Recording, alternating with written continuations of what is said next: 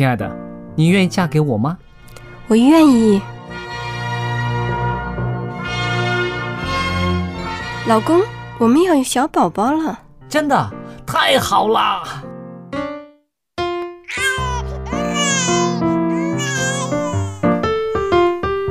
妈妈，妈妈，看我画的画，好看吗？真好看，宝贝画的太棒了，拿去给爸爸看看。爸爸妈妈，我去上大学了，你们多保重身体，我放假就回来。出门在外要注意安全。好好吃饭，天冷了，别忘了多穿衣服。好了好了，别唠多给。家里打电话哦。孩子啊，啥时候回来吃饭呐、你爸想你啦。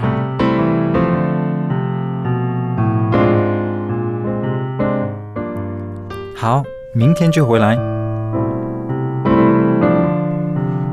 家人，给我生命的人，与我共同生活的人，与我分享喜悦的人，也是给我带来麻烦的人。每一天说说笑笑，有时也吵吵闹闹，因为我们是一家人。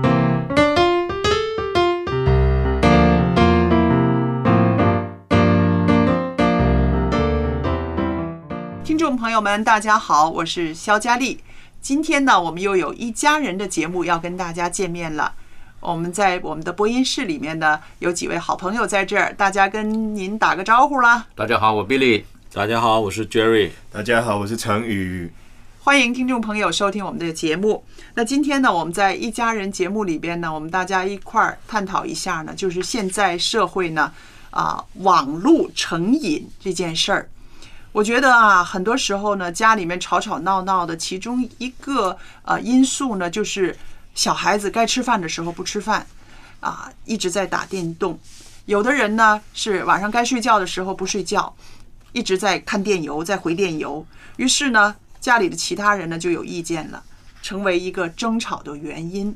那我们知道网络的这个发展呢，带给我们人很多的方便，但是呢，也确实搅扰了我们平静的生活，是不是呢？的确哈，我是觉得这个网络哈，这个成瘾这个哈，这这个现象哈，怎么样算是个瘾呢？如果我们用《说文解字》来写这个这个文字哈，这个“瘾”字，中文字这个“瘾”字哈，嗯，它是有病字边的对，哈，对这是一种病。好，而且这个病呢还是什么隐藏 隐藏的起来的哈，不是很明显的这种嗯啊。那在这国际上来讲，讲到这种网络成瘾的时候呢，实际上它已经把我列为一种算是一种呃是精神病吗？精神病，已经国际已经认认同了，嗯，好是一种的病了。那他也把它列为这个像就像烟毒啦、酒啦等等啊，好那种会让人成瘾的这种东西，它的确网络，没想到这个。就这个网络会变成这个样子，那但的确，刚刚这个佳丽提到的哈，网络带给我们很多的方便。那我们看看我们周遭的人，只要有网络的地方，当我们觉得网络带给我们生活哪些方便呢？现在的新闻很方便啊，随时随地可以得到新闻。嗯，再来呢，呃，现在的这种的电商网络买东西哈，也非常方便。是哎呀，随时可以买东西。我发现到现在人买东西是太方便了。太方便了哈，嗯，这有些地方的这种的宅配更方便哈，你早上买东西，下午送到你家来了。是的，好，那另外还有呢，上网呢，还有一个就是可能有人在网络上呢会打这些游戏，好，网络那种游戏，好，我是觉得这个可能是对青少年来讲的话呢，是是影响比较大的。嗯，为什么？因为这个游戏一个人自己在家里面，然后你不知道对方是谁哈，然后就开始玩起这个游戏了。好，那有些游戏呢是两个人，有的三个人，有的四个人，有的五个人等等的。那这个也是很很怎么讲啊？以前要出去玩到游乐园，现在不用了，家里面去玩的这个对昏天地暗的。当然，还有的网络上也有的，就是我们之前已经有探讨过的，例如说交友啦，嗯，好，那不止交友，一家人的联络的情感，透过网络也很好的。以前要写信，那后来打电话，嗯，现在哈，这个老人家哈要跟他的这个孙子辈讲话的时候呢，只要这个网络一打开哈，不论在什么地方，天涯海角，听到声音还看到人，嗯，好，那我还看过这个老人家很有意思的哈，他一边吃饭呢，一边然后就拿着他的这个手机，好，然后呢就跟他的女儿视讯。那女儿就问他你吃什么呢？那父亲就怎么样？我给你看我吃什么，很方便，好像很方便啊，那那种的。嗯，但是现在有一些人的确对于这个网络的依赖性是非常的高。嗯我觉得现在人很可怜哈，到任何地方去哈，一到了一个新的地方，到酒店去的时候，问的第一件事情是什么 WiFi？WiFi 对不对？WiFi WiFi WiFi，说好像没有了这些东西啊，人就很难活下去，嗯很难活下去。出国除了买机票买什么，现在有一个东西一定要买，就是漫游。嗯到那边去了，我上网等等的。买新卡，对，好，那这个我们可以更多的时间去讨论。好，嗯那今天如果提到说网络的上瘾的时候呢，如何定义这个人是成瘾了？嗯。有没有大家有什么什么什么我看法？我先告诉大家，为什么我们说成瘾呢？其实它是有一些个啊根据的嗯哼，有医学根据的。其实这个啊网络成瘾这个词呢，是在一九九五年的时候提出的。这个提出的人呢是美国的一位啊心理师戈登伯格。他提出的这个词汇呢，让大家都蛮震惊的，就是网络成瘾失调症。它不单纯是指过度使用电脑网络，而是对电脑网络已经产生了依赖性。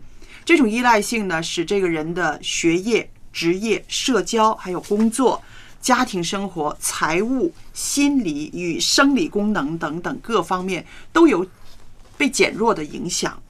那么，曾经在这个第七十二届世界卫生大会，卫生啊世界卫生组织成员国一致通过，将网络电玩成瘾相关的症状证明为游戏障碍，并且纳入了国际疾病与相关健康问题统计分类的第十一修订版精神与行为障碍的章节里面。它可以说是一种精神病了啊。那这份声明呢，将会在二零二二年一月的时候正式生效。它就显示了全球对游戏成瘾问题的重视。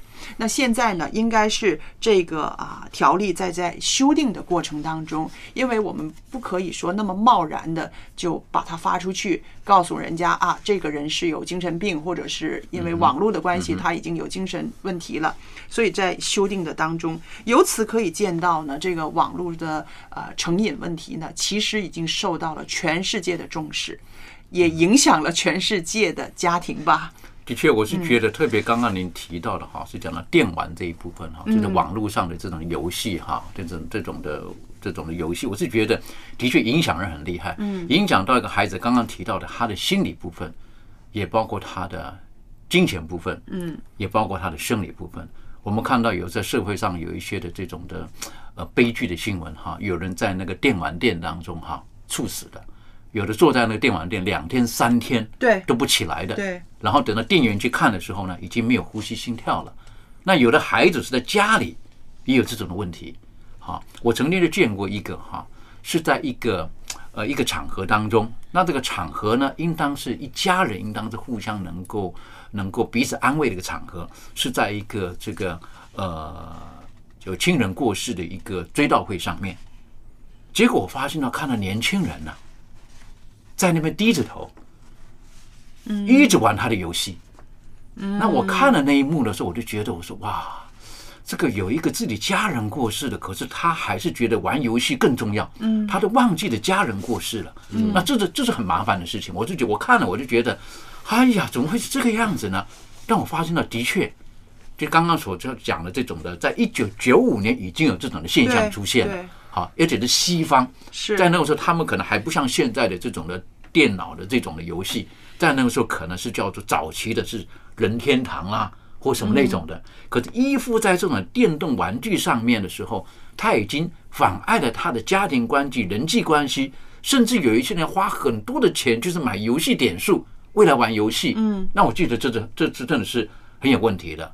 好，我认为这个在家庭当中，现在很多家庭当中或多或少，只要有小孩子，我是觉得父母都要在这方面非常的注意，是要非常的注意。是，呃，不久之前我在教会里边呢，其中有一位弟兄，他就跟我说，他说他的儿子很难管，他就说啊、我平常说他还好，只要他玩玩具啊、玩这个电玩的时候，这个游戏的时候，我一管他，他马上会跳起来，他马上会情绪失控，会暴躁。那我就说，那是不是啊？他已经是有一种怎么说，已经是成瘾了，是不是？那他说有可能。那其实呢，后来我就翻查了一些资料，他说啊，怎么样知道一个年轻人对于这个电动玩具是上瘾的呢？有几种表现，就是包括哈，你不给他玩的时候，他坐立不安；你打断他玩的时候，他暴躁、愤怒、焦虑，还有的是忧郁，然后情绪失控等等这种负面的情绪表现。这都影响了日常的生活，到最后呢，这种年轻人呢会发展到呢，他会牺牲读书、工作和晚上睡眠的时间，造成他的学习功能的障碍、社交活动的障碍。所以可以说啊，有的时候我想，这不是这种东西毁了这个人了吗？这样吧，嗯嗯，嗯这个电 讲这个电电玩啊，啊，本人呢从小就玩到现在了啊，就是在这个像刚才毕丽你说什么任天堂啊，其实还没有任天堂的时候，我们已经在那个苹果二的那个、哦，苹果二啊。那个电脑，当时是要几千块钱才买到一部电脑，其实玩一个很简单的游戏。当时呢，不是每家都可以负担得起的。嗯哼，我们都是到一些比较有钱的同学的家里边一起玩的。嗯哼，我记得我小小的时小学的时候，就是提前上学，因为我是下午班，嗯提前上学就先到那同学的家，几个同学都在他家玩玩玩玩玩，嗯玩完了啊，可能玩一两个小时，然后就就去上学去了啊。那个时候呢，已经有影响了。嗯哼，对，但是影响的人呢不多，就是那些有钱人的孩子，他才会受到影响。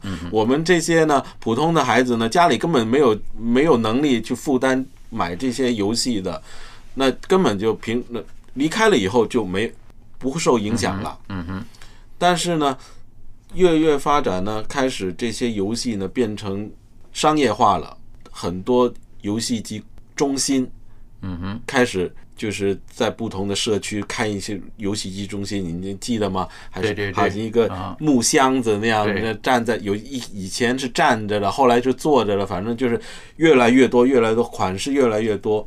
那现在发展的为什么那么影响那么大呢？因为这个我们叫手游啊，对，这个影响是最大的。因为以前呢，你要玩游戏，你要上街，嗯你要去付钱，你要去每一每一局你还要往里边嗯嗯，扔钱进去的。那这个尤其小孩子，那那个金钱对他来讲是受控制的，对，时间也受控制的，地点也受控制的，尤其是穿校服不可以进去这些、这些地方的。那现在呢？你看呢？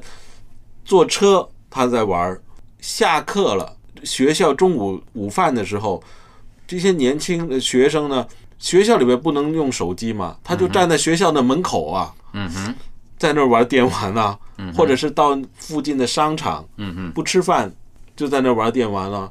回到家当然没有大人看着的，也就完了。所以这个影响，现在的影响是比以前更更广。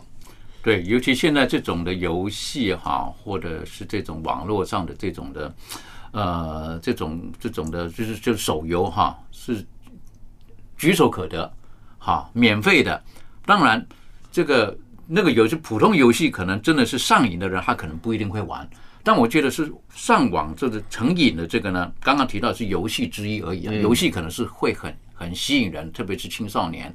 哈，或者是甚至大学生都有哈。我曾经看过大学生他们那个打那种电，他们称为了电游哈，电玩，哇，那个打的那个电竞啊，他们叫做电竞，电竞对电竞，嗯等于说那个宿舍跟宿舍的门都打开了哈，然后这里打那里打，喊来喊去，喊来喊去，躲来躲去，哈，跟打对不对？仗是的就是打仗。现在现在还有专业比赛，啊专业比赛是不是？嗯有赞助商啊啊，对，我哎呀，讲到这我不晓得到底好不好，是不是最近作为一个小孩子说，因为打电玩哈，打到然后就变百万富翁了。对对，好然后家里人就不反对了，然后家人不反对，这个这个现在这个我不晓得到底对还是不对。可是，一般而言，的确，在这个电玩当中，如果是影响到一个人的正常生活、正常的社交生活，甚至他的作息，影响到他的生理、心理，我是觉得这个就要去思考了。像刚刚这个家里提到的，父亲要请孩子吃个饭，可是打断了孩子在游戏，孩子都会有那种很负面的情绪出来，我就觉得这就不健康了，嗯，对不对？这个已经影响到一个家庭里面正常的运作了。是的，好，那那孩子如果这种表现的时候，我是觉得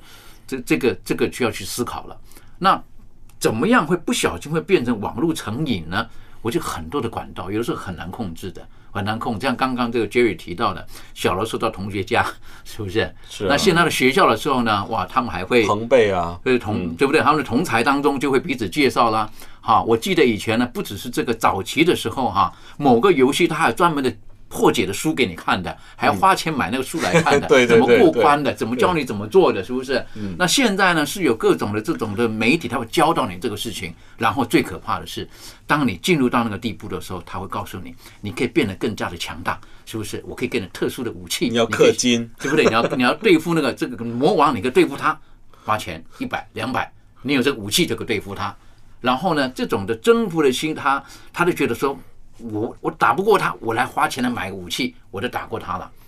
那在金钱上面，可能有时候孩子一不小心，他会控制不了。有的人花很多钱丢下去，就是为了买这些要过关的宝物啊，称为宝物。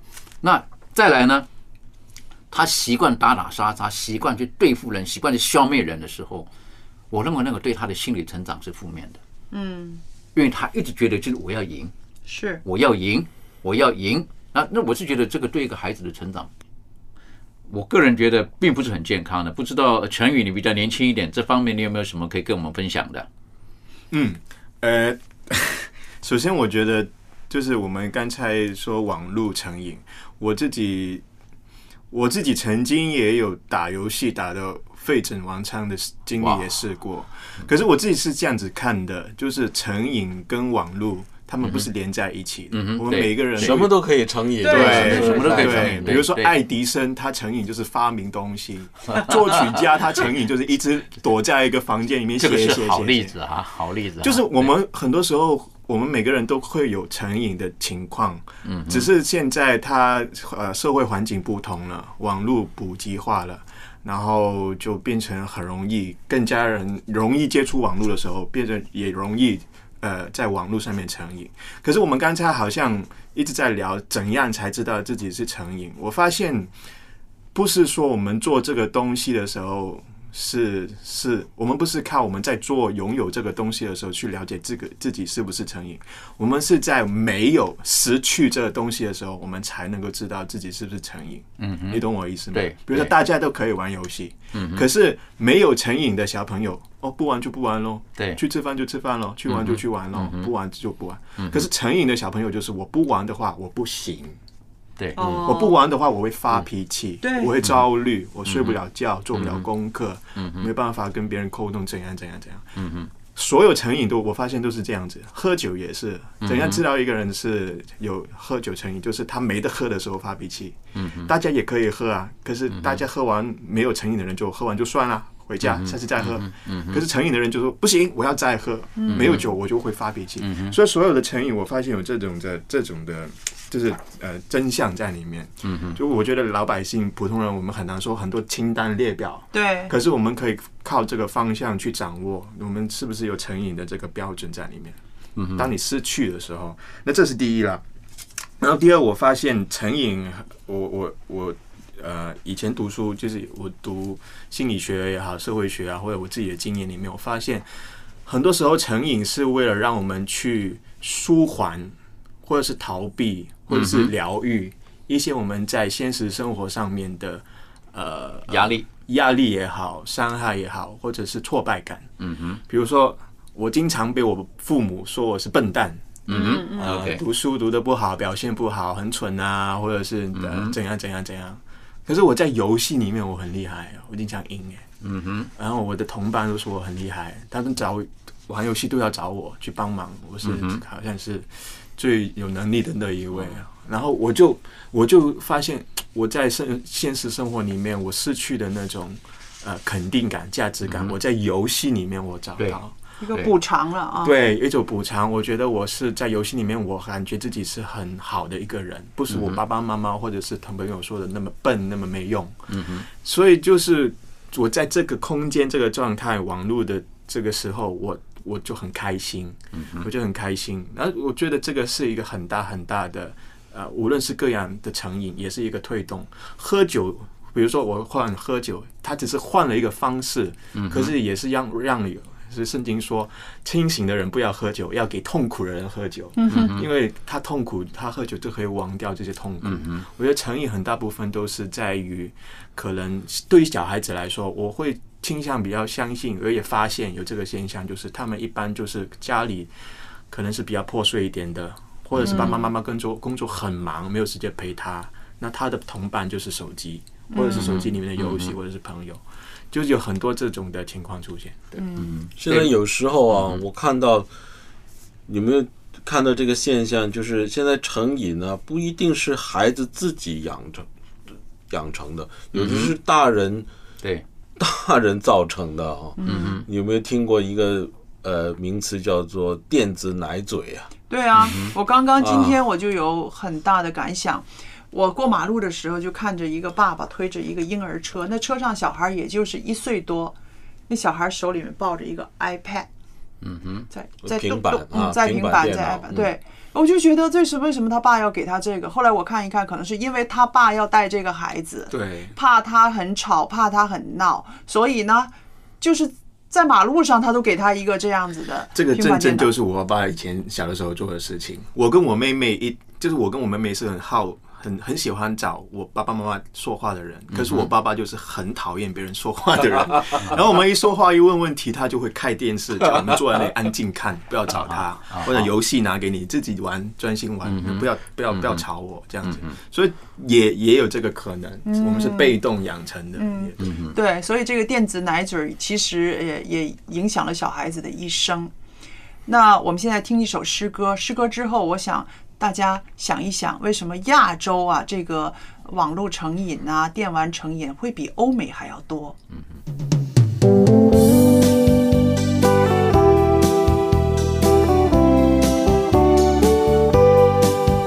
抛开忧愁挂虑，我们欢聚在一起，享受主持爱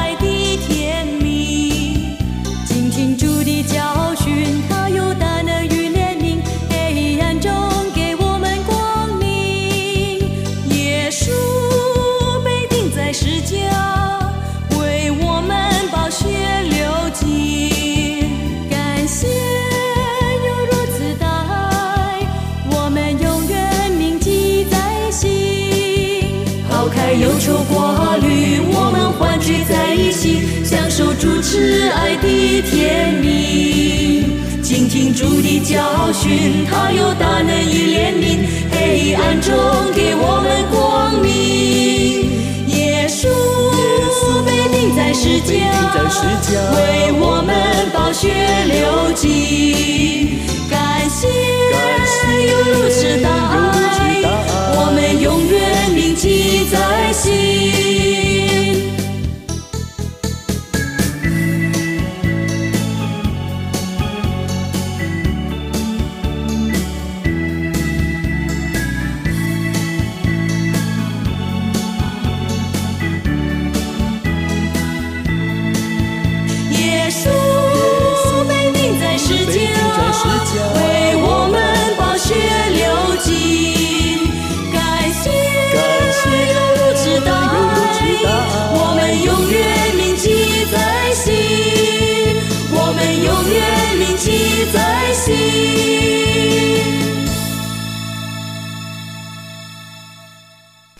我之前呢看了一个资料，让我心里面呢找不到答案。这资料说呢，就是在我们亚洲的这几个比较发达的地区啊，比如韩国、日本啊、中国啊，还有台湾呢，这些个亚洲的地区，它网络成瘾的高风险族群比欧美国家要高。我不知道答案是什么呢？这挺有趣的，这个人是不是口人口比较密集吧，哦，一来二来那自然这个人口多，你就是年轻人的比例也多嘛。是不是啊、跟我们这个亚洲地区的这些地方的人的户外活动比较少有关系呢？欧美的可能他居住的环境也比较比较狭窄啊，嗯，嗯那就嗯户外活动可能没那么多，而且坦白讲，全世界这个网络最发达的应该是在亚洲这一这一波、哦这样子啊。对，因为欧美它发展的比较早，哦，所以呢，它已经发展了以后，它要升级啊，它要改啊，它这个成本呢，比这个我们新新兴的这个市场啊，嗯它那个成本比我们更高。嗯，还有我们新、我们后来发展的这些，就是呃效能啊什么都比他们的好。也有一个另外一个原因，我个人觉得是在欧美地区，他们呃家庭到户外去那种家庭互动的那种的频率会比亚洲高很多。哦，我认为他们对于自然，比如说一有假日的到自然的地方啦，或等等啊，好大自然啊，去露营啊等等的。爬山呐、钓鱼啊，可是亚洲人可能不会，亚洲人就是觉得那种。呃不晓得怎么搞的，就是假日的时候，孩子呢就往市区里面带，嗯啊，往那商场里面带，商场啊往人的地方带，嗯啊，都是这种，而不是真的让家庭的彼此之间可以互动的，嗯一种的。所以相对来讲，可能孩子们就就比较容易进入到一个网络的世界啦，啊或什么。那可能甚至连父母自己本身在这种的环境当中，他也不知道如何跟大自然接触的时候，嗯他就会跟这种东西，父母自己本身的接都是接触这个，嗯这种网络的东西。我想跟我想问一个问题，它跟这个我们亚洲地区这个学业压力特别大，比欧美还要大，有没有关系呢？我个人觉得也会有关系。是不是一个逃避呢？呃，就或者是有一些家长呢，觉得呃，就是你你念书念的那么辛苦了，你你你很辛苦念书，然后等一会儿呢，你可以玩半个小时的游戏，你可以上网半个小时一个小时，会不会用这种来奖励他好好学习？有没有关系呢？有，绝对有关系的，因为我见过，就是有的孩子他喜欢玩电游，然后当然父亲就是控制他的时间，嗯那那个上等于说上网的这个时间，等于说是他可以宣泄他一些压力的一种的模式。嗯那小的时候你可以控制他的时间嘛，嗯当他越来越大的时候，他面对各种课业、人际关系压力等等的时候，他可能那个就是他的一个宣泄的管道，或者一个逃避的一个地方。嗯当然，我们也看到了哈，有的时候甚至在家庭当中，本身父母可能也没有个好的榜样。我见过那种家庭，就是一家四口出去吃饭的时候，那吃饭中间呢，家人之间并没有什么互动的。嗯啊，为什么？各自拿各自的手机。啊，家人就在旁边，可是各自还是拿各自的手机，在跟各自的朋友圈在做什么事情。那相对来讲的时候，我认为家人是出去了，可是那个家庭的关系是并没有建立起来，对，就是很麻烦。反而大家的关系都都是透过网络在建立是。但是我觉得现在呢，已经开始有一些人有觉醒了。譬如有一些朋友在要聚的时候呢，他们约之前已经说要交手机的，嗯，要交手机，是不是？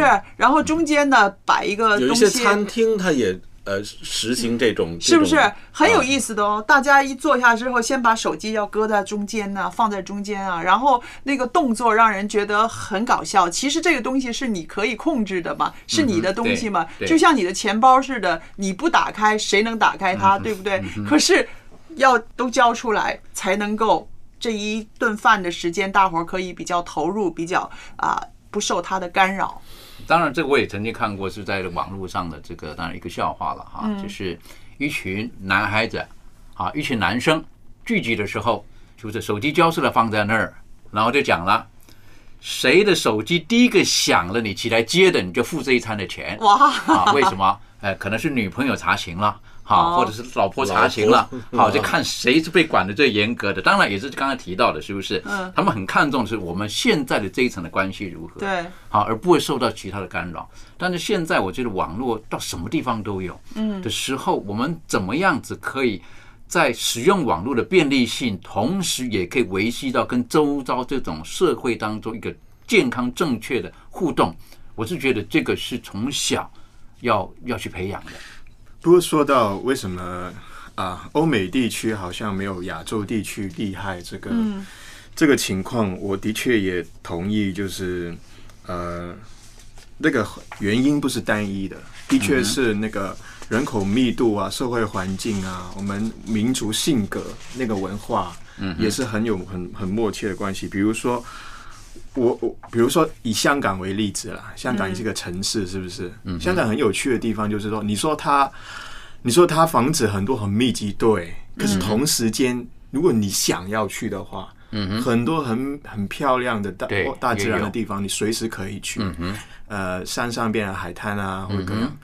可是很有趣的现象就是，你每次去的时候，你发现大部分呃在户外的地方都是外外国人比较多，西方人比较多。哦，对，就是，而且我认识一个嗯，从荷兰来中国的一个朋友，他说他来了中国两年，他连一个中国的朋友也交不到，他很用用心的去交。他发觉，他发觉，比如说他们放假，他们很喜欢去打球，或去没事的话拿一本书，去海滩对待在那边，像一个下午这样子。对。他说他好像东方人不会这样子做的，嗯哼，东方人可能去逛商场啊 shopping shopping 啊，去购物，去喝茶啊，嗯对。或者待在家里看电视啊。嗯哼，就我们是一个习惯和一个性格不一样，对，呃，这这个这个造就的那个环境更加容易去去去接触网络，待在室里室里里面。第二就是，的确我们家人就是人与人之间那个互动也也也很大影响，嗯，就是外西方人他们比较是很直接的沟通的，嗯哼，一些人，他们很很多很多东西都会很很自然的交流。可是东方人很讲求就是礼貌啊，呃，不要尊重对方的私人空间啊，嗯有很多东西你要想清楚才说啊。这种的这种的文化性格背后就就变得让人是倾向于比较内敛一点的，嗯。对，就很多东西就变成你。可是你打电动啊，网络的东西，你不需要内敛很直接你不需要内敛，不需要想，你爱做什么就做什么。对，所以可能那种需求变成就转移到网络上面。嗯，我觉得是是这方面，而且环境呢、你你外外国很多很多时候你，你房间后面有马路可以踩滑板啊，或者是种种花或者怎样。你香港 或或者是城市的地方，一般人口密度很多、很大、很很很密集的东西是很难做这种东西，对，就是各方面原因也会。嗯对。那我想说啊，这个宅男呐、宅女啊，跟这个网络成瘾其实有没有关系？他一个人很宅，未必代表他成瘾，是不是？你们怎么看呢？宅呢就是一个瘾了。哦，我觉得宅已经是一种瘾，就宅在家里不出去，他已经是对。已经是种瘾了。不能说他是他的性格嘛，呃，对啊，我但是啊，宅这个名词，这个宅御宅族嘛，嗯这个啊来自这个日本的嘛，对，它本来就是它一种一种一族一族人 嘛，就一一个一一类群的一一类的人呢、他是很专注一些动漫。嗯哼，或者是一些电子、网络、有电玩，主要是这几种，啊哈，不是说音乐啊，没有人说玩音乐的人是宅男、宅女的啊，就是就是喜欢玩电玩、看漫画书，嗯哼，啊，然后呢，看来就是这些吧，就是这些，等于说或者是看看录影带，这些东西色情的录影带，这些东西他不用跟人有什么互动，对是不是？他想要做什么做什么，但是又是可以触及到很多的领域、很多的部分，所以所以他就可以宅在家里面，可是他觉得他样活得很好。觉得他那个主导权嘛，他那个他握着那个主导权。但是他们这些人，他们对他们认识的东西，他们是很专很专注的，对，很很呃，而且那个呃，花很多钱，嗯哼，而。且他对那些认识啊，他的很深入的，但是相对来讲，如果我们说一个健康的人际的社交关系，可能他们就比较薄弱了。对他们可以这方面对对于表达自己就比较呃难困难一点。对，是因为先表达自己困难，所以进入宅族，还是 进入了宅族之后自己更表达的困难了？其实这个这个真的这个真的是可能要专家去研究，但是哦。我自己个人感觉是他的性格本身内本身的，性格就让他用这些东西，他才得到他的满足感。嗯，如果他没有这些东西，他又交不到朋友，他可能对对面对一个人，他更不敢说话，不哦不懂得表达自己。但是他对着一个布偶，嗯啊那个模型，他就可以很专注的去去雕刻啊，去上色啊，他可以花很多时间在这些事情上，他就得到不知道不不一定过，我觉得这有的时候啊上瘾呢、不一定快乐的，嗯，大家。我我这种想法可能不是大不一定大家都呃认同啊，就是因为瘾这种东西啊，有的人痛苦他才觉得是瘾呢、嗯哼，有的你所谓的什么？是他痛苦了才是觉得是瘾。有一些人他是他这种瘾呢、不一定是不一定是快不一定是快乐的，那是痛苦的。我我举个瘾一般来讲到那我举个例子就是他瘾呢，就是说你他控制不了自己，对对，不能没有。哦他被那个控制住了。像刚刚程宇说到嗯，他没有了就不快乐，那这个就是所以不一定是那个不一定是快乐的事情，有一些人要做一些不快乐的事对呀。像我不从来不打电子游戏机，嗯为什么呢？我一打就输，他会输他三天两天我就不打了。我心想，我老输，我这心情不好，我干嘛还去玩这个？所以我就从来就没有这个欲望打电但是子游戏。有的人他就是想重复、重复、重复，不断重复这这种那。除非是说你是很好胜，你就想打赢他，你分呃但是数高过但是他一直都不能赢。对呀、不能赢还但是他还是一直在重复做这个事情，这也是一种瘾来的哦。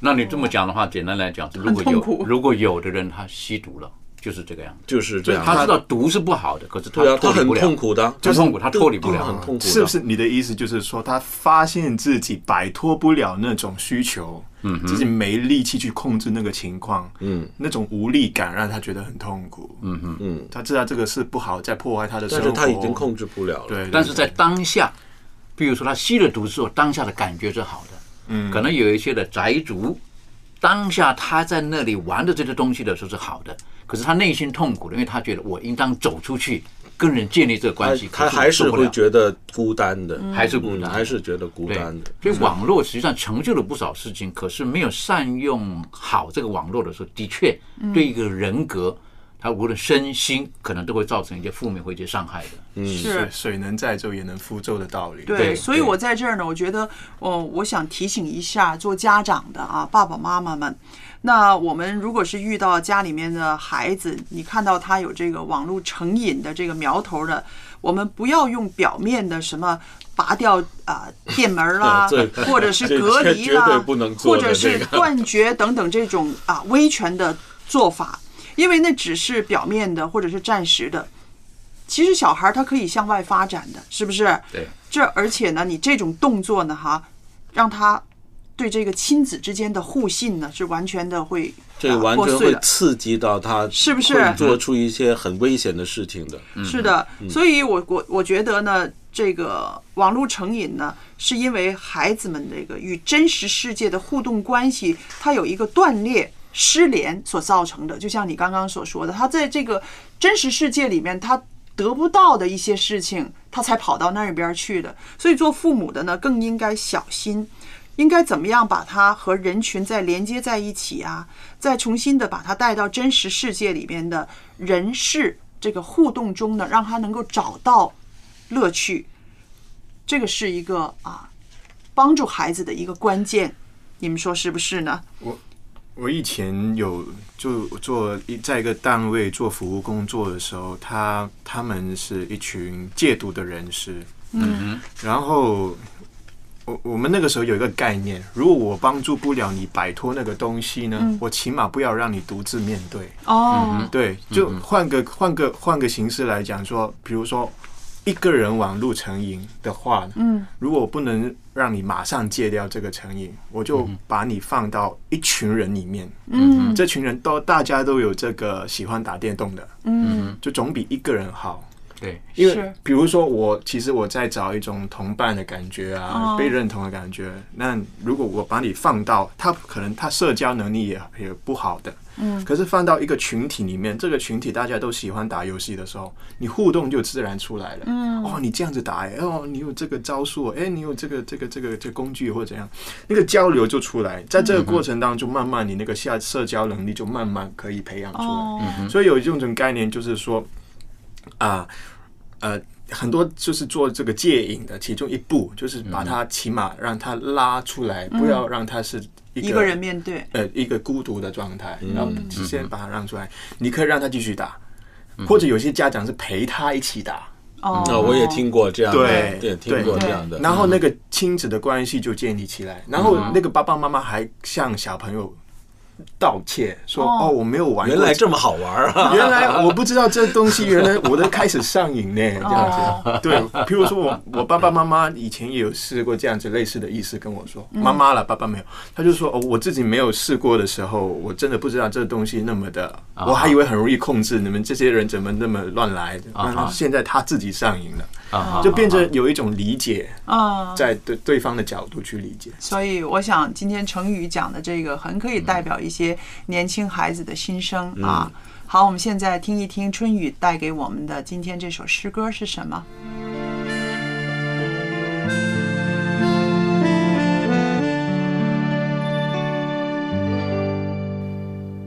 各位亲爱的朋友，我们今天要听的这首诗歌，名字是《时刻需要主》。这首诗歌是美国一所教会里的一位女信徒霍克斯，在1872年所写的个人灵修圣诗。那您可不要觉得这一位女性是一个多么伟大的女性。霍克斯她只是一位普通的家庭妇女。每天忙忙碌碌着家庭的琐事儿，但是当她想到主耶稣所说的“离了我，你们就不能做什么”的时候，就体会到，即使在从事家务琐事，也同样时刻需要主的柔声。其实，这样能够在生活的细节上都感受到需要主的人，才是真正伟大的人，因为。我们无论是在家里还是家外，每一天都有难以承担的试探和诱惑，同样是需要明白主的旨意的。借着我们的生活来彰显主丰盛的应许。这一首有名的诗歌，就是在这样的感悟下写出来的。很多人以为这首诗一定是作者在痛苦的时候、艰难的时候写下来的。但其实并不是这样。霍克斯在写这首诗的时候，并不是在痛苦中，而是在快乐和希望中。这首时刻需要主的诗歌，本来是没有副歌的。之所以后来有了副歌，是霍克斯教会的牧师罗伯特·老李添上的，并且还为他谱了曲。这位牧师非常擅长于以副歌的叠句来深化诗歌的主题。一般来说，这位牧师所谱的曲子都是以副歌引人入胜，给人深刻难忘的印象。霍克斯就这样，在牧师的指导之下、鼓励和帮助之下，写下了大约四百首的圣诗。都在这位牧师所主编的杂志和圣诗集上发表了。但是只有这首诗歌，由于它的主题亲切、词句淳朴、曲调深沉，被信徒们广泛的唱诵着，成为了一首不朽的名曲。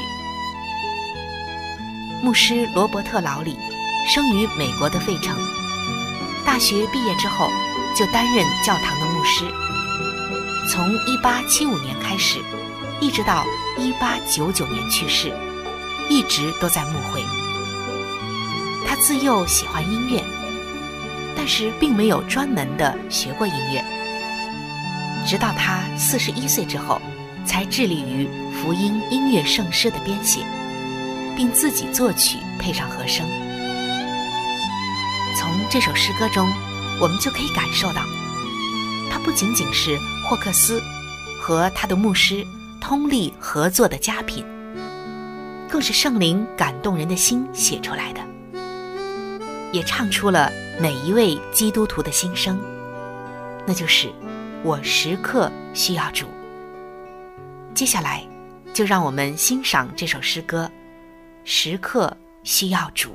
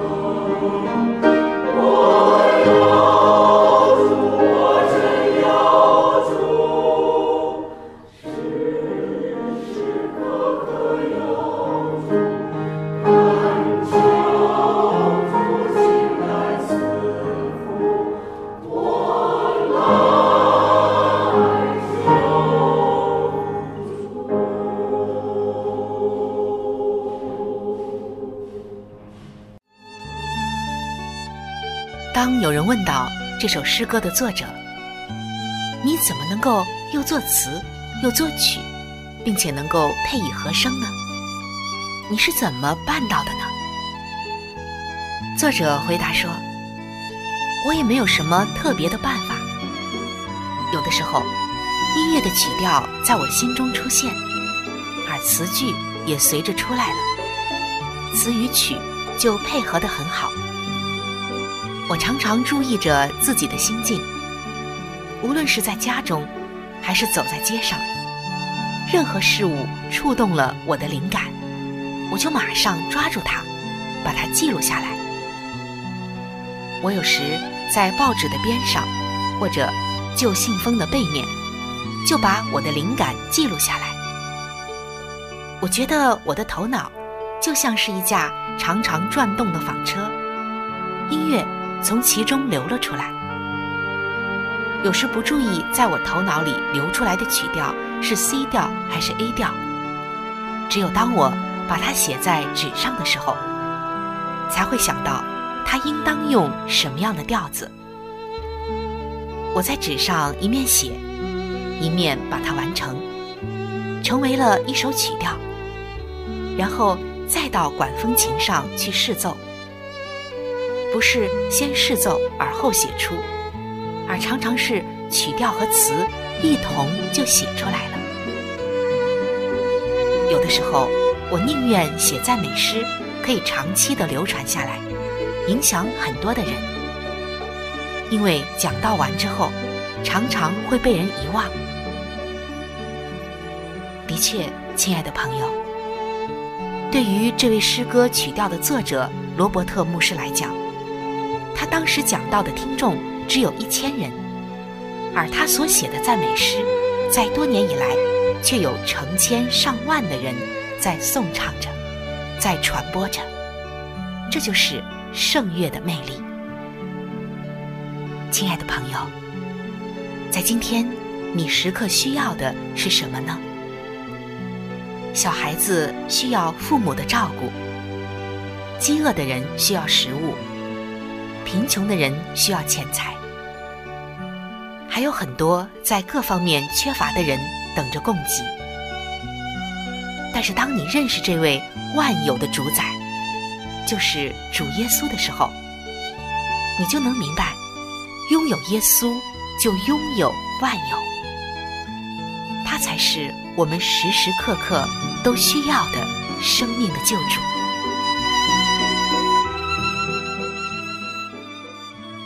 谢谢春雨。那接着下来呢，我想跟大家讨论一下，就是说，在现在我们这个教会的生活里面呢，我们会发现，其实很多年轻人呢，他们都有这个啊网络成瘾的苗头，是不是？那在教会里面，我们作为啊大哥哥啦、大姐姐啦、啊叔叔阿姨啊，我们怎么样能够帮助一些这些年轻人，或者是帮助一些这些个爸爸妈妈？因为那个我看到一些父母真的感觉很无助啊。嗯哼，的确，我觉得刚才呃在诗歌之前的时候呢，我听见陈宇分享的，就是父母扮演的角色是很重要的。嗯，父母愿意去了解他孩子在做什么，然后才可以帮助孩子从那个里面出来。有的时候我们如果只是苛责，如果只是说那是不好的，那可能并不是很健康的。我就想到一个有一个很早期哈，那个年代哈。嗯，在某一些的社交圈子里面呢，他们就觉得女孩子穿牛仔裤是不好的。嗯，好，这不好的女孩子才穿牛仔裤的。啊，你不应该穿牛仔裤，应该是穿裙子穿什么的。嗯，结果就有一个这个德高望重的师母呢，她就很难理解为什么她的女儿这么喜欢穿牛仔裤。嗯，好，她她就不明白，她就觉得是不该穿这个，你应该怎么，女儿你应该怎么样子。直到有一天，这个女儿就跟他讲：“妈，你买一进来穿很舒服、很方便的。你跟你讲啊，我你没有穿过，你不晓得的。”结果他妈买了一条穿，嗯，结果他妈妈的结论就是：“哎呀，我早知道这么舒服，我就早穿了。”你你晓得有没有？他就原来你晓得，有的时候我们父母，有的时候我们需要学习，把我们的世界开得更大一点，不能用我们自己的想法、我们成长的经验放在孩子的身上。那我就觉得这么样的去帮助年轻的这个孩子们呢，呃，可能是好一点的。嗯那如果我们自己没有能力的时候，像刚刚成宇讲的，可能我们要请一群人、嗯一群朋友，好，他们同才或什么一起帮助的。因为我本身在玩游戏方面呢就很笨的。好，我记得有一次我跟我的外甥哈，两个外甥在一起的时候，他们还很小，是不是？他们看着无聊，是不是？坐在那个地方呢？他们说：“来啊，我们跟你一起玩了玩游戏啊，那样子啊。”那我那时候那个任天堂哈，我一拿到手上的时候，我都不晓得左右手那到底该怎么玩的哈，是不是？然后我是到底看哪一个，哪一个是我，哪一个是你啊？那样子啊，是不是？我还看不清哪一个是不是？后来结果他都受不了了，是不是？他就讲，他说：“趴下，趴下。”我是：“怎么趴下？那样子啊，我保护你，我保护你，趴下，趴下，那样子啊，是不是？”那我很大的挫败感对我来讲，你晓得，完全搞不清楚这个东西。我就玩了那一次，我一辈子玩那一次，我没有成就感。嗯，当我发现到这个孩子在那个地方呢，他找他的成就感，为什么？因为这个孩子在家里面他是受到很大压力的，嗯。妈妈管教非常严格的，严格到的孩子他好像在游戏当中他找到他自我，他只要坐在餐桌上，他做任何的事情一无是处。嗯，在那个时候，那我就发现这个孩子大概真的就是只有在那边找到他的世界。可是我很想跟他的妈妈讲，实际上孩子很多时候不是用这种教养的，只要稍稍一粒饭粒一掉到桌子上、桌下有没有？立刻把孩子的椅子的转过去，让他面壁。哇，我我觉得这个孩子难怪他就那种挫折感有没有？最后在他的电玩当中，然后他就说非常高压：“我我我保护你，你看，我保护你，是不是？对对？那我我跟你讲讲，哎呀，糟糕，你妈妈这么对你，我没办法保护你，是不是？可是，在那个时候，他会表现他英雄，他说我来保护你。嗯所以有的时候，的确，电玩当我们明白之后会晓得，可能它是一种逃避，可能它是一种他的一种的情绪的一种舒展。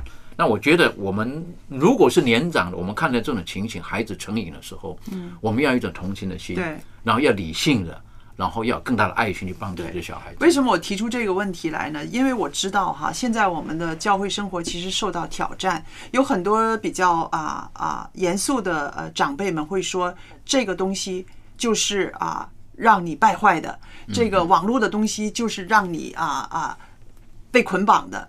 我觉得这样子越这样子说的话，我们教堂里面年轻人会越少。越反叛，是不是？